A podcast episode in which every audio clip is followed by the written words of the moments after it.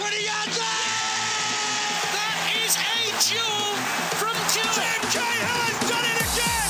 What a goal by Tim Cahill! Thompson! Five goals to Archie. Swing out, Paducah's header from what? Melbourne are the league champions. Dark Lord's old man.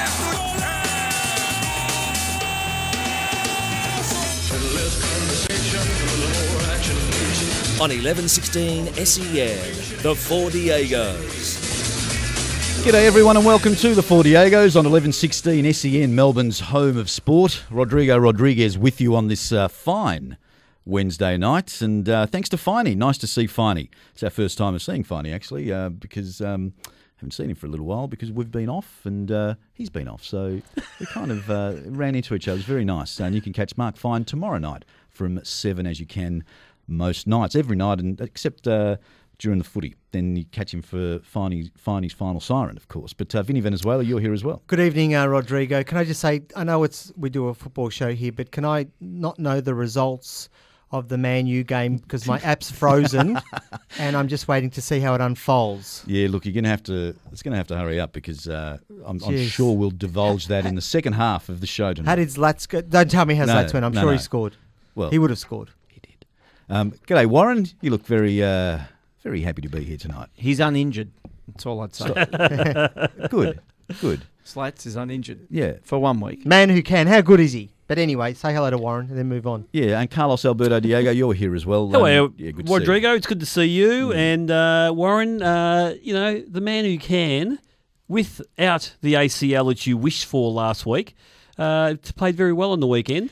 And I, and I hope that you will be apologising to all the Man U fans out there. Plus, Are there any- Zlatan Ibrahimovic's family who are distraught after last week you wishing upon him an ACL. It was disgraceful. Uh, in fact, I'm distancing myself as I have all week. again. Again. Yes. Further away. I'm actually doing my bit from Swan Street, Richmond at the moment, because I don't want to be in the same studio with someone who wishes ill on someone else. Did you see what? Oh no, Vinny doesn't know he scored, but he did score. Vinny, I did see. you. He came over to the sidelines and Yeah. actually, thank you, Warren. He went like this. W, big W. W. You know, yeah. I don't think you're human if, if you can't, if man who can can't bring you over to watch him play No, no. For, for any club. I know. Well, I'm clearly not I'm human. mesmerised by him. I, I'm I'm clearly just, not He was human. fantastic. He's just dominant. Fair player. Got a big show tonight. Uh, we've got Mike McGrath coming up a little bit later on. The Bosses series uh, continues. Uh, Football Bosses series continues. Uh, Peter Philopoulos coming up a little bit later on as well. Really nice to talk to him. And uh, over the next couple of weeks, we'll uh, we'll talk to more football bosses and uh, give you their thoughts early on um, before the before the season proper starts. Uh, Warren's rant coming up. Uh, we've got a whole lot. Uh, and before we go to the hot topic, congratulations to Bentleigh Greens Ah, yes. who won the Dockerty Cup 1 0 against Green Gully. Pakskowski scored uh, in extra time. So I went to extra time. Um, we weren't there, of course, because we had to prepare long and hard for the show. But uh, congratulations to Bentleigh Greens, both FFA Cup uh, player, uh, teams this year. So good win there. There you go. So um, they're, they're, they're spraying the spumante in the change rooms as we as we speak. If anyone's out, by the way, anyone at the game Yeah, driving home yeah. right now is celebrating or even commiserating for the Green Gully. It's a long trip for the Green Gully boys back. I'm not sure where they played it actually. Uh, don't know if it was the Bentleigh Greens Green, but if they have, it's a long trip back. Give us a ring. 9429 1116. Just have a little bit of a chat about what the game was like. It was a Dockerty Cup final. Uh, in yesteryear, there used to be a really big, big occasion. I'm not quite sure it's as big these days, especially they're playing on a Wednesday night, so it's not really on a weekend or anything like that. But it's historically a really, really big competition. it's still meaningful. Uh, Yeah. um, Warren Diego, the hot topic tonight. Um, what is it? Yeah, well, I'm, I'm clearly cock a hoop this week because um, Liverpool won Yes. comfortably, and uh, the changing of the guard in Melbourne o- Right. occurred officially this week, happened? Rodrigo. Well, Super Tim, Oh, yes. Timmy Cahill, comes to Melbourne. He chooses one club in Australia to come back to. To it's almost the coronation of his career. I would Yes, because it was all pro bono, wasn't it, Warren? That he just came for the love of the game. Yeah, yeah, yeah. just wants to give because back. his son, he just wants to give back. his son decided that staying in China wasn't good for his His over son's- his son's football career. career. His son's career. No, his son told him. Yeah. So what's the hot topic? we'll get on to. to we'll Isn't talk this? about- What I'm doing now is there's a technical term for this in radio. Isn't Setting there? it up. Yeah. But not don't take the whole show to Well, set it now up. that now that Melbourne City are clearly the number one team in Melbourne, the number one team in Melbourne, okay, Victory, who have been clearly, need to respond. Oh, look, we, we've so what? So what is the hot topic? Well, he's- How are Mel- for Melbourne Victory fans out there? How are they going to respond Okay. to the fact that City are now the number one team? They own this town, City. yeah, you just slaughtered that hot topic. You just slaughtered it. Zero four double three ninety eight eleven sixteen.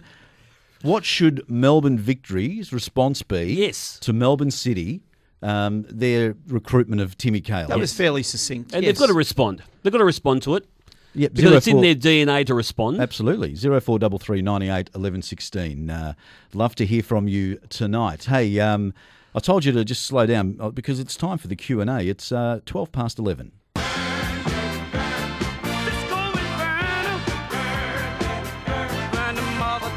Yes, a bit of Disco Inferno get you going on a Wednesday night here on 1116 SEN, Melbourne's home of disco. Uh, let's start. Look, let's start with Tim Cahill because we kind of did. Yep. But just from the perspective of, uh, of course, we, we've known this was going to happen. It's official now. Yep. He's already trained with the boys. There's even talk that he might play an FFA Cup game. Carlos, I can I'd see be you looking shocked. at me, shaking your head. I'll be shocked if he does, but anyway, he, But he might start giving back to the to the grassroots by doing that. if anyone would, Super Tim would. Oh, yeah. I've got to say, I loved his press conference. I thought he said some great things. He was very matter of fact. He's here to play, and he's here to he's here to help, and um, he's here to get a lot of money too. But uh, just what are your initial thoughts, guys? Vinny, I'm excited. I, I, I think it's going to be good for everyone in in in uh, in the game, and hopefully it'll get a few more people interested. But but really, he's here to do a job, and the pressure's on Melbourne City to make the most of him, and hopefully he will deliver and live up to expectations because he is a big name, but, and he's an exciting footballer to watch. But it's not going to be easy, Rodrigo. No. It's not easy scoring goals uh, in the A League. look, he said he said he hasn't felt like this. He didn't know he could feel like this again, which means that he's, he's got a bit of a snap in his shorts, Carlos, which uh, um, is your favourite saying. But uh, Yeah. I, I, I'm very very happy that he's he's here. And Yeah, look, there's no doubt that someone of his stature, uh, what he's done in the game, the fact that he's still running around okay. I mean, he's not coming as a crock. I mean, Harry Kewell, we, we should have really got excited about Harry Kewell too, but I think anyone who followed his career knew that he didn't come back as the player he used to be, you know, and he hadn't been for a while. So, Tim Cahill, it, is exciting having him back, and he's in good enough nick to be able to play well, which Yeah. is really great Yeah. for Melbourne City in the game. Uh, so I think we'll get some success there because it's rare that he goes through too many games without playing poorly. But I'm like uh, Rodrigo. I, I enjoyed the press conference. He says all the right things. does, he's very I mean, there was photos of him hugging David Gallop. yes, I mean, they was were hugging too. David Gallop. It was a little bit awkward. Yeah, I mean, even Warren mentioned the fact that you know what tipped him over the line to come back to Australia was his his son oh, talking Oh, yeah, to his yeah, yeah. father and saying, "Dad." I need to go back to Australia for my own career. Do it for me, Dad. I mean, it's just heartstring It stuff. was. Yes, It. Grasshopper. I d- you know, he says all the right stuff. He has us there, has the media lapping it all up, uh, but he needs to front up and actually play really good football to make a difference now. Melbourne City, probably there were times last season, Warren, you'd agree that they lacked a little bit of leadership and grit at uh, key moments in games. And I think Super Tim certainly uh, is someone whose presence in a squad uh, will be meaningful and helpful to, to, to a team like Melbourne City who th- didn't always have the spine. Yeah, no, I'm really looking forward to seeing him and Bruno play together. I mean, if he's um, look, if Tim's on form and on touch, they should be one of the most dynamic pairs we've ever seen. I mean, Look, there's no doubt Timmy will be okay. He's physically okay. You know, he's just come out. He's only had four weeks break. He played well in China. Uh, but the, the combination between him and Bruno, that's going to be interesting. I'm really fascinated about how they're going to make that work because I think they're both quite pointy end types prongs. And uh, and how you're going to mix those in without taking away Bruno's goal scoring ability and the fact that Timmy Cahill does his best work closest to goals, it'll be interesting to see how that works. It may it, look, it may not be a problem in the A League. These guys might because they're two good players, they might be able to deal with it. But uh, yeah, it'll be interesting to see what Van 't Schip does. Got a couple of text messages here. That's the worst rant ever. and I'm a City fan. That wasn't a That rant, wasn't uh, the by the way. Um, it sounded almost me. sounded like one because it went as long as a rant. In all seriousness, how much do you think it will impact or improve our crowd numbers? Uh, was that off the SMS? Off the SMS. Yeah, that, that- look, I, I said, and I sort of thought, you know, I was told I was actually being a bit conservative, but if Melbourne City averaged 15,000 genuine fans every week, every home game, I think it's been a success. People saying, well, they should be bringing 20,000. He may, right? But I think 15,000 from where they've come from, from the sevens and eights, Yeah. and even lower, a 15,000 would be a terrific achievement in its first in the first year of his contract. I think you're going to see the benefit of him definitely outside derby games. I mean, I, I would imagine that, you know, 15,000 genuine, Yeah. because we've never been sure about genuine numbers. But I don't know. The first thing my wife said to me was, Am I going to need, am I going to struggle to get a ticket if I just rock up? you know, Yeah. Yeah. Melbourne City fans can just rock up. So But if with I 15, want to you'd be able to get yeah, a ticket. Yeah but with if I want a if I want a decent seat, well, I have to book it. Yeah. Now I would hope that that's the sort of sense of what you get that people are booking tickets to come along to get the best seats to watch him play and well watch the team play because you're getting Tim and Bruno, Mm. So that's a fair package. And, and as we said before, if Tim plays well, and you don't even consider this, him just playing well, uh, I think that would just absolutely be something that, for me, is the icing on the cake. The beauty, I think, for Melbourne City is that Super Tim is is going to should be hopefully what Archie was to Victory. He's such an icon that he's the guy that the kiddies will wear the number on their shirts, and it's a real opportunity now for Melbourne City to entrench themselves in the hearts and minds of a lot more people. So I hope it pays off for Yep. them. And it'll be interesting to see what Melbourne City's numbers are outside of Melbourne. I know, you know, that um, because he's obviously very popular around Australia and especially in Western Sydney. So it's going to be very interesting to see, um, you know, the, the numbers around the country. Yeah, well, uh, Kerry, the producer of uh, Andy Maher's show, when I was on there, made the call to City, and they said that in the one day since the announcement, their ticket sales had increased five times the amount that it was this time last year. There you go. By five times. So I don't know what that means. It might, it might not be a bigger number, but it, it did. Uh, you can multiply it by five times. Very interesting. Just quickly off the SMS before we go to uh, the next topic. As much as I respect Tim Cahill, until City win a trophy, there will only ever be one team in Melbourne. Go victory. That's uh, Panna. And just off Twitter at Fortiegos, uh, Randy uh, says, I reckon Victory will respond with packed stadiums and by being the only successful club in Melbourne.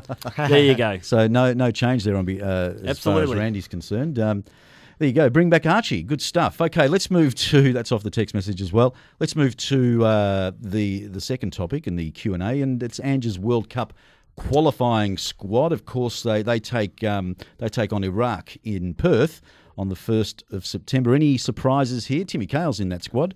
Um, hasn't played for a little while. The only uh, A League player in the squad. Yeah. there you go. So there you go. That's that's well done there. I But, uh, I don't reckon there's many talking points No, at all here. really. I, think uh, he's picked the best available team. It's interesting the likes of Jason Davidson and as Aziz Behich who are vying during the Asian Cup for that left back spot, and Jason also played in the World Cup. Suddenly, not getting any game time at Huddersfield at the moment, which means he's uh, dropped down the uh, the pecking order behind the likes of Brad Smith and also um, Gersbach, uh, Alex Gersbach. So.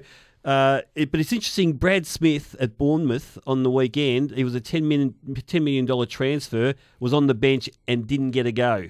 So he, there's no lay down that he's going to be playing regularly at Bournemouth. Bournemouth, and so it would be interesting to see how Ange looks at that. Whether Gersbach then jumps ahead of Brad Smith, or whether if Jason Davidson gets his club career sorted.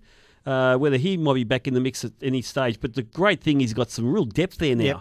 And look, Aaron Mooy, who's been playing Mm. phenomenally well at Huddersfield, is going to perform because he's just he's got his mojo. He's he's he's he's at the peak, I reckon, of his of his career at the moment. Yeah, and Nothing Tommy Tommy do no is scoring Tommy. I mean, it's, these boys are starting to play some really good football already. Uh, these guys, uh, the, many of them are all uh, um, playing quite regularly. I think uh, most of them have had good pre-seasons with their clubs. So uh, it, it, it's no accident. I think there's only one A League player. That's Tim Cahill in that squad.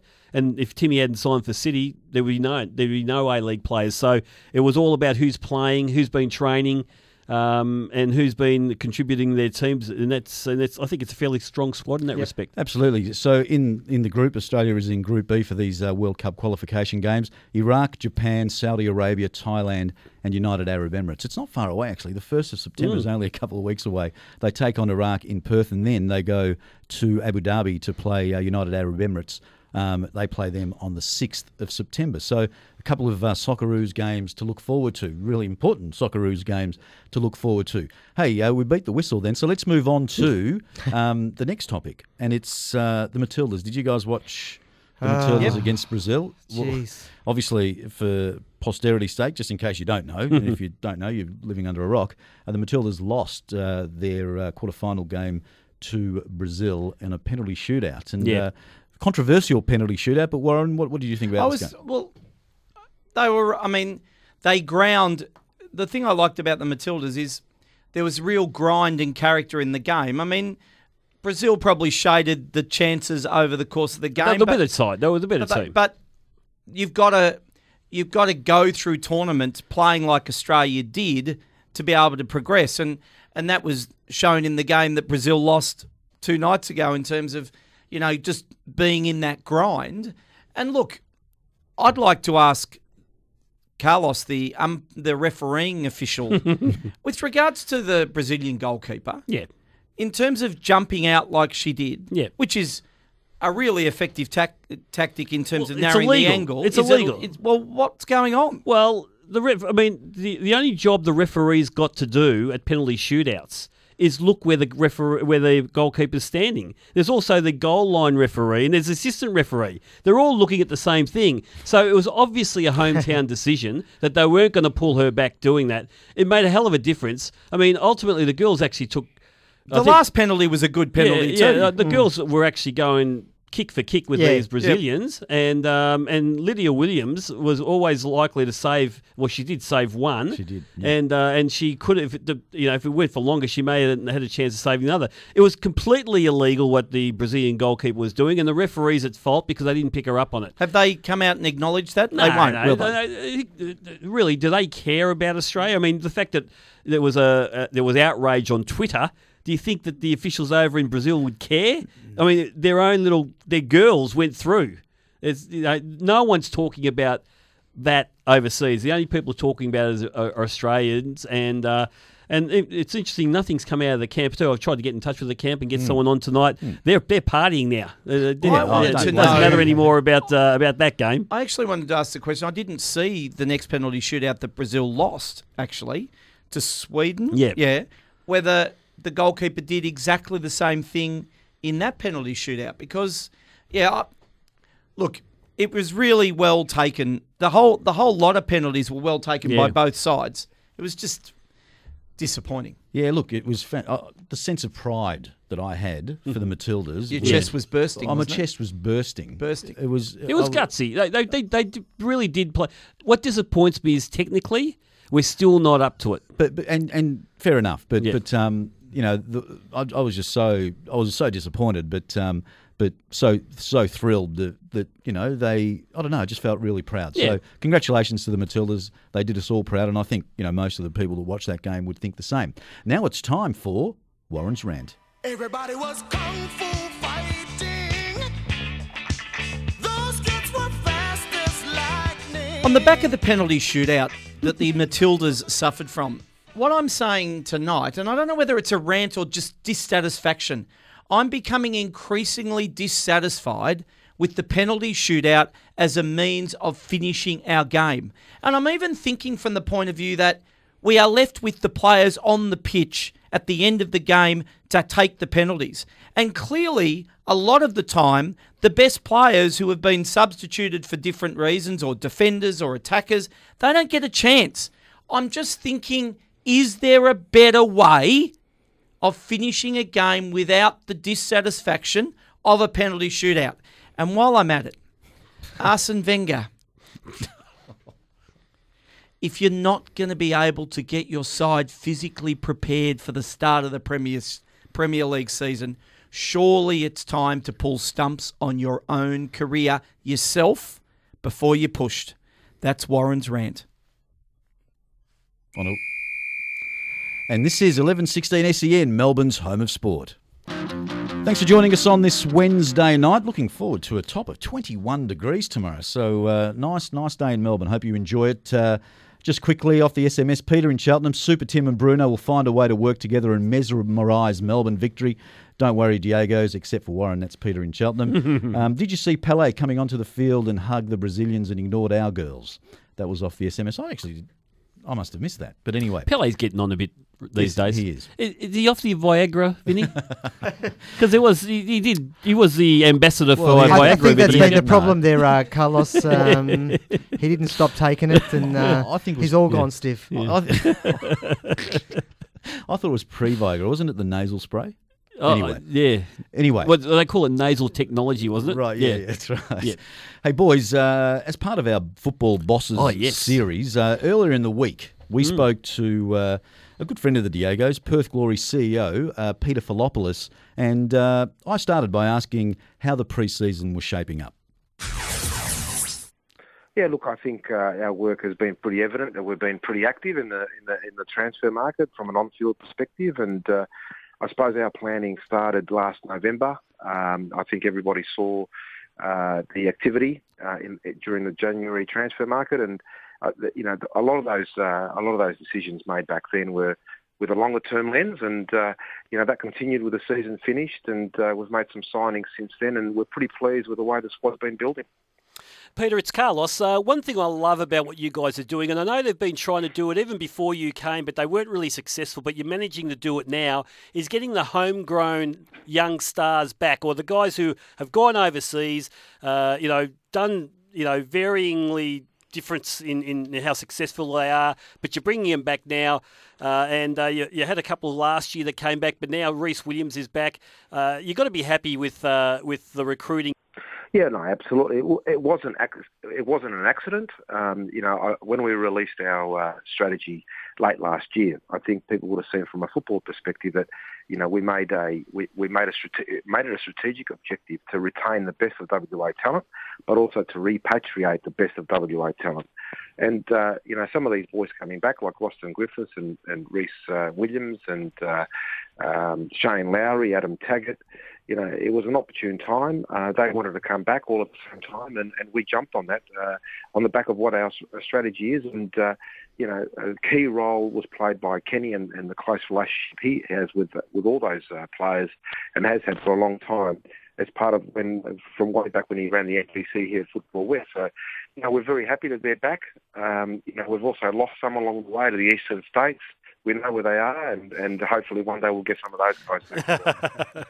Now, uh, Pete, Chris Herd, uh, he's one that I was really excited about. Uh, he's a guy that's uh, obviously supremely talented from a young age, uh, played at a high level, uh, but sort of lost his way a bit over there. And when he signed back here after a lot of injury problems, I thought he's coming home to get himself right. Uh, but that so now he's had a bit of a backflip and he's staying back in England. How much can you tell us about what happened there?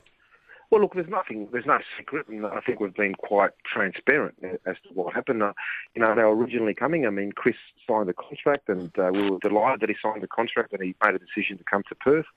But uh, you know, he was always going to come on his own for the first few months, and his his wife and, and child, two and a half year old child, were going to follow.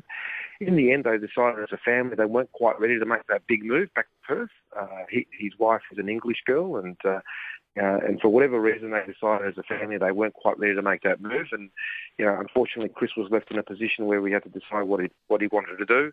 He decided it wasn't ready for him to come back uh, at this time. Uh, he made a call. We had a very honest conversation, and empathetically, we let him out of the contract. I mean, there's not much you can do. You you, you need to have a player fully on board, and you know, he wasn't going to leave his family behind and, and come to Perth to play for us, unfortunately.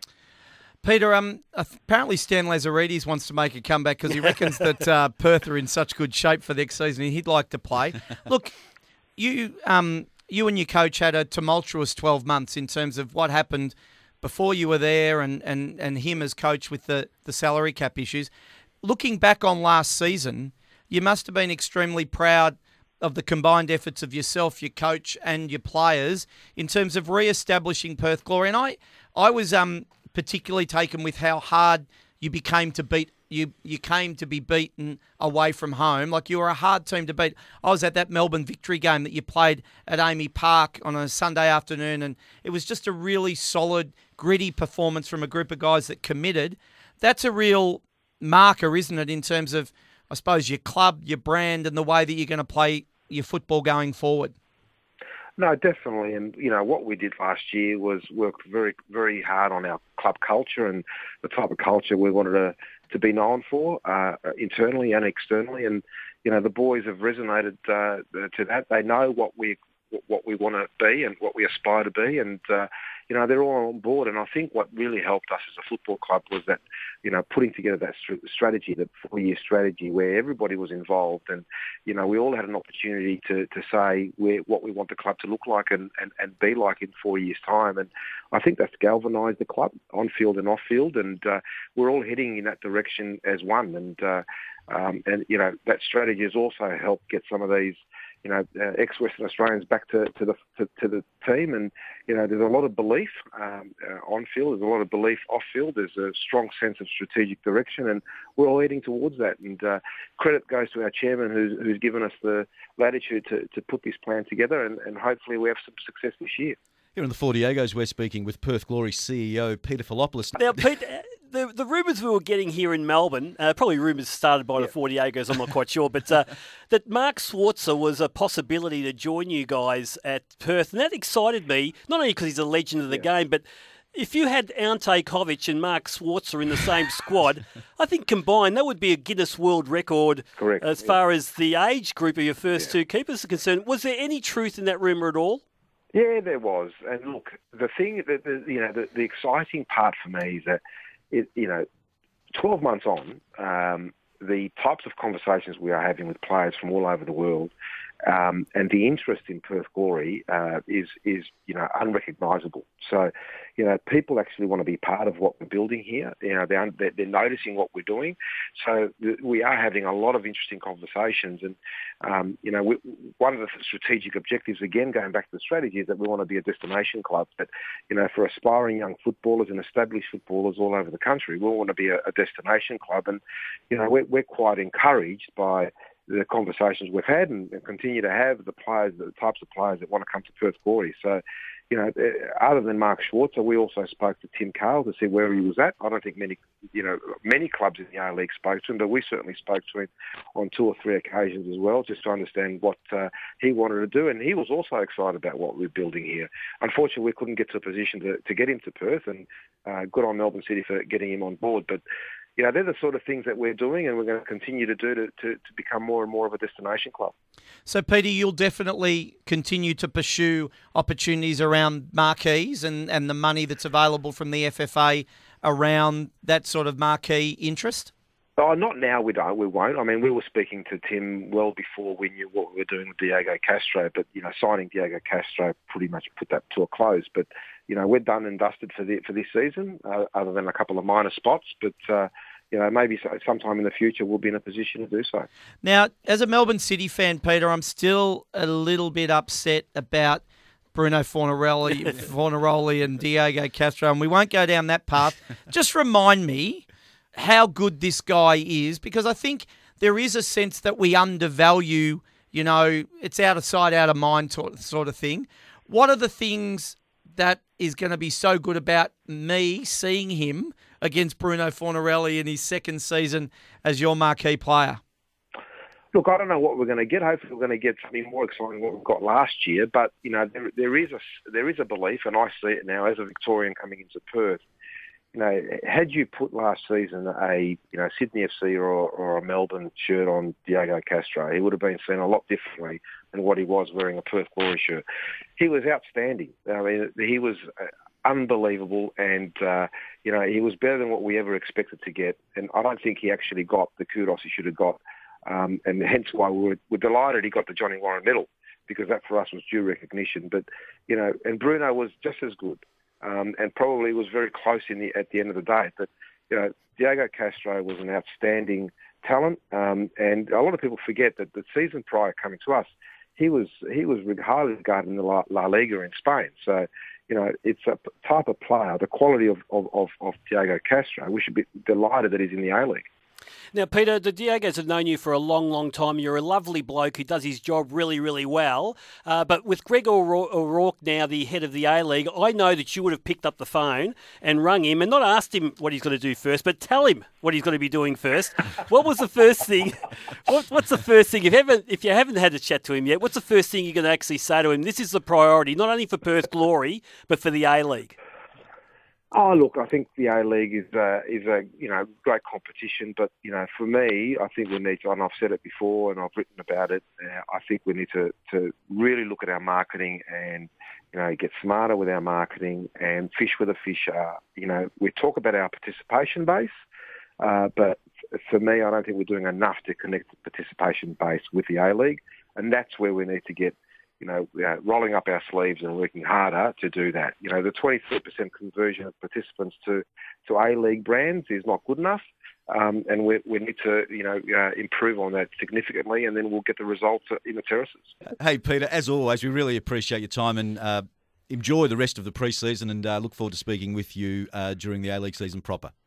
No, thanks, guys, and I appreciate your time. No worries. Thank you. Peter Philopoulos, the CEO of Perth Glory. And a uh, CEO who's doing great things. Um, a football boss, as we call him here on the Diego's, doing great things for his club in Perth. You liked him, didn't you, Pete? Uh, Rodrigo. I did. I Yeah. think um, I think he's he's done some fantastic things for that club. You know, I think they were they were almost setting the benchmark last year in terms of fan engagement and trying to bring those fans because we all know that Perth have got. You know, they in the old days had Yep. you know the biggest crowds and, and the you know very vocal fans, and um, he's trying to bring them back. what I like about Peter Philopoulos, he was there as the CEO, I think that was his or general manager of South Melbourne, Hellas, all those years ago in the old NSL. Uh, he oversaw South Melbourne at the time when Perth Glory first came into the mix. You remember that? They were getting 18,000 crowds. We'd never seen it. Well, I think Newcastle KB used to get the 18,000 I was crowds. there but, some days. Yeah, but Perth Glory was that, that club Yeah, in modern day that was suddenly getting those big crowds and the, the singing and the chanting, and they you know fill the stadium with a chicken treat king in there in, with Nick, Nick, Nick Tana. Tana.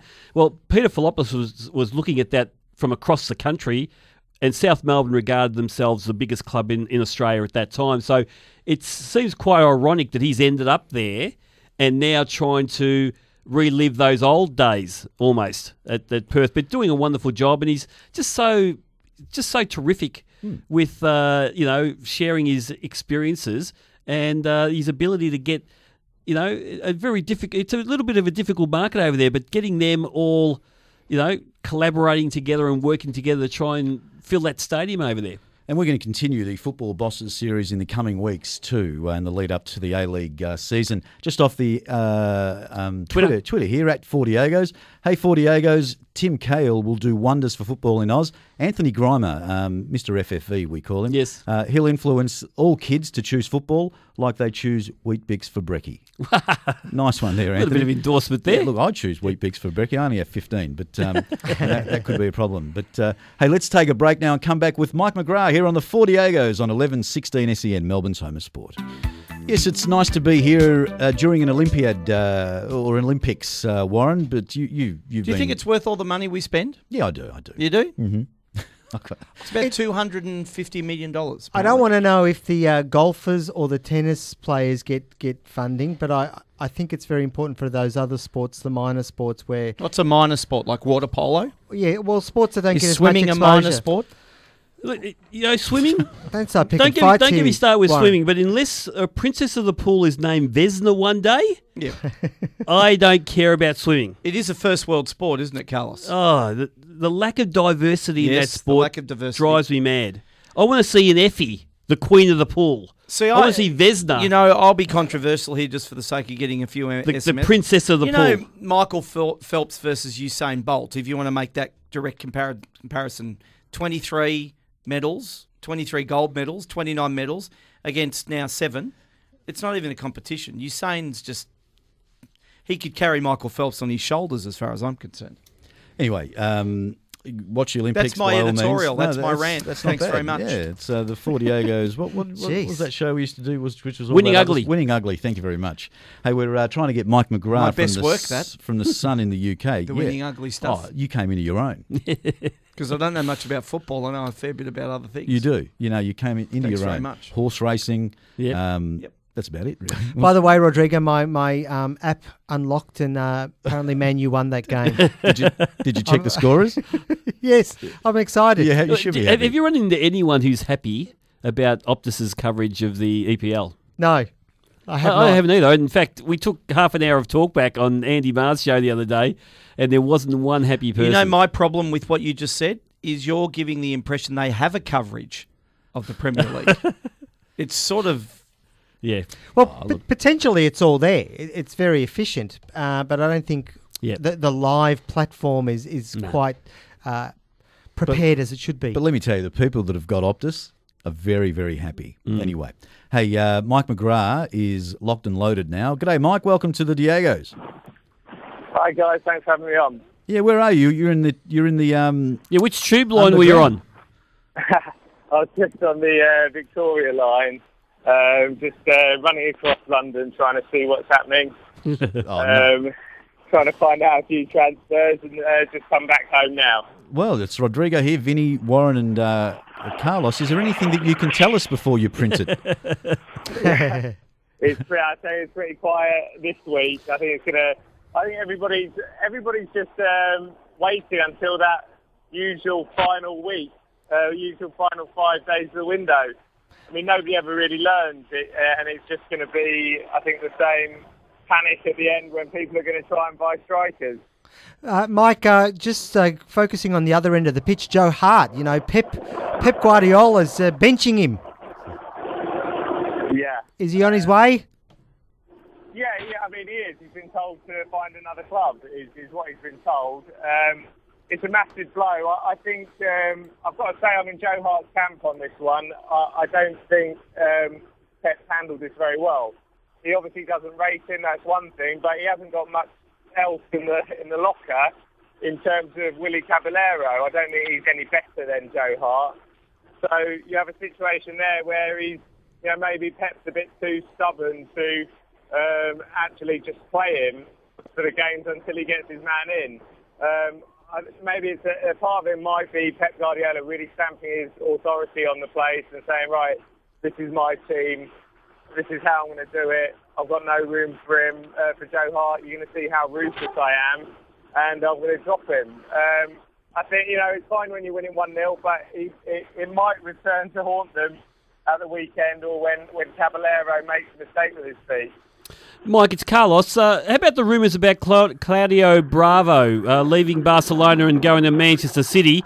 It's uh, it's so obvious that uh, Pep Guardiola is looking for a ball-playing centre, uh, sorry, goalkeeper, of which Joe Hart is not and probably feels he'll never be. Uh, how about the rumour about Claudio Bravo coming? Could that allay some of your fears about Willy? Well, you, you very nearly said it. Uh, a centre back, because that's kind of what he's after. Uh, a, a goalkeeper that can play as Yep. another centre back, um, and that is what he'll get in Claudio Bravo. And the information we've got over here is that it's getting closer. It could get done this week. Uh, they're saying in Spain that it's actually done.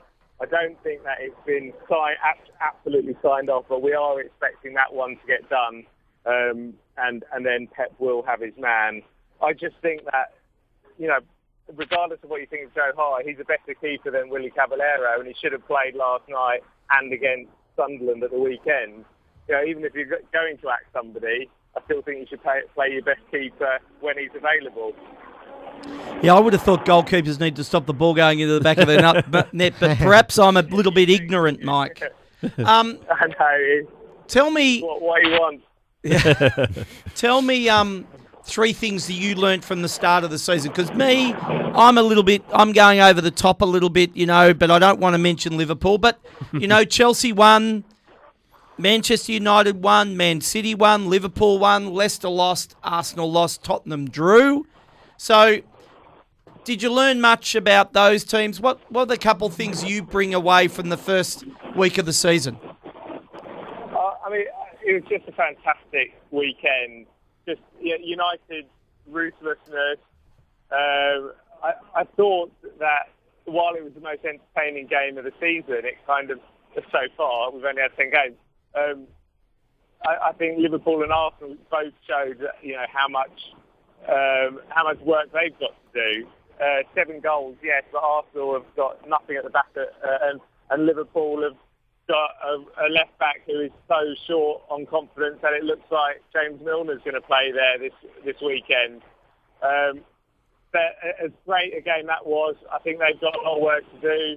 Um, I was really, I, I didn't think City were that good. I, that was the game I watched.